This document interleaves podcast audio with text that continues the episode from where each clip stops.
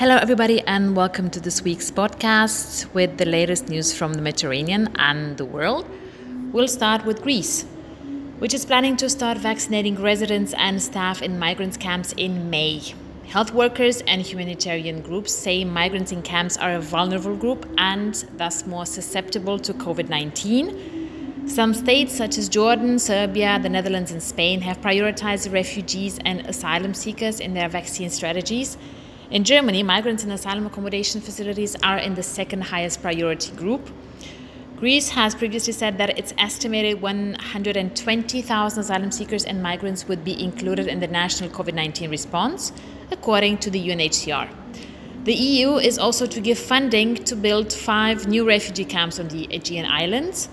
Ylva Johansson, the EU Home Affairs Commissioner, visited Lesbos and Samos on Monday to announce that the EU would provide 250 million euros of funding for the new structures. The UK, on the 24th of March, the British Home Secretary presented a reform of the asylum system to the House of Commons They would no longer grant the same rights to people who have entered the country irregularly instead of legally. NGOs denounced the measure as cruel and inhumane.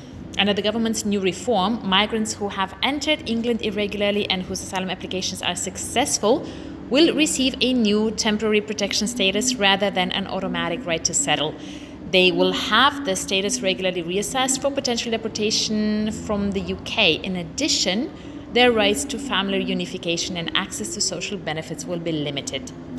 Conversely, those who arrive in the country through a legal resettlement route will be able to settle in the UK permanently. Uh, currently, resettled refugees are given permission to stay in the country for five years, after which they must apply for a new residence permit, this time for an indefinite period. According to British media reports, the minister is also considering keeping asylum seekers in a foreign country while their cases are being processed. The government wants the penalties for migrants who attempt to enter the country illegally to be increased and smugglers to be sentenced to life in prison. Libya. Five, uh, five people died and more than 500 were returned to Libya in separate incidents in the central Mediterranean in the space of two days. In the latest shipwreck in the Mediterranean Sea involving migrants headed to Europe, two women and three children drowned when a boat carrying dozens of people capsized off the Libyan coast. According to the International Organization for Migration, the IOM, the incident took place late Tuesday last week. A fishing boat and Libya's Coast Guard managed to rescue around 77 migrants and return them to Libya. A total of 400 migrants were intercepted and returned to Libya late Tuesday and taken to detention centers, AP reported. Over the weekend, Libya's Coast Guard had already intercepted nearly 1,000 migrants and brought them back to the Libyan uh, coast. Tuesday's deadly shipwreck was the latest along the central Mediterranean migration route. According to the IOM, 232 migrants died in the central Mediterranean between January the 1st and April the 1st this year, up to up from 137 in the same period in 2020. On March 30th, Libya's Coast Guard intercepted an inflatable boat carrying 138 migrants uh, Eurobound off the country's northwestern coast. That is what the country's navy stated, and more than a half of the migrants were from Sudan, while the rest were from other African countries. And they were taken to, uh, taken to a naval base in the capital, Tripoli. Egypt. As grassroots feminist movement takes hold, Egypt moves to restrict women's rights even further. Recently, the Egyptian cabinet approved a personal status bill that would require women to get the consent of a male guardian to get married, to register a child's birth, or to travel abroad. The draft law also gives fathers priority in child custody matters. Currently, mothers are given priority and allows fathers to prevent mothers from traveling with their children. In matters of marriage, a male guardian, such as a father or a brother, would sign the marriage contract, not the wife and he would have the right to file to annul the marriage within a year. In reaction to the proposed changes, women turned to a proven outlet, Twitter, and launched a hashtag in opposition of the measure. The hashtag is Guardianship is my right. They flooded the social media platforms with stories about instances in which current laws and social mores have already prevented them from making decisions for their children or for themselves, even on matters of their own reproductive health.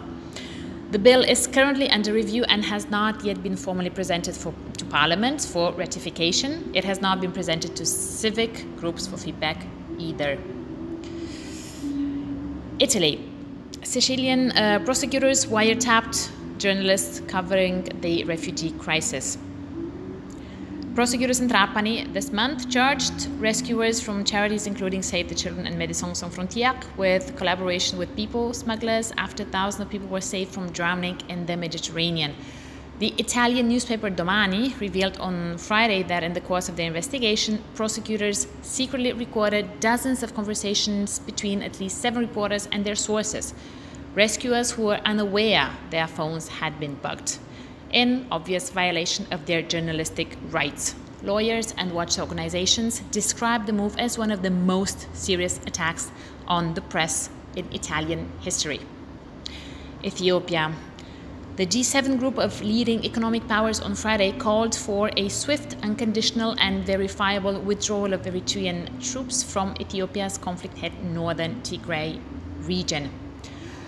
The ministers appealed for the end of violence and the establishment of a clear, inclusive political process that is acceptable to all Ethiopian, Ethiopians, including those in Tigray. The G7 statement said the process had to lead to credible elections and a wider national reconciliation process.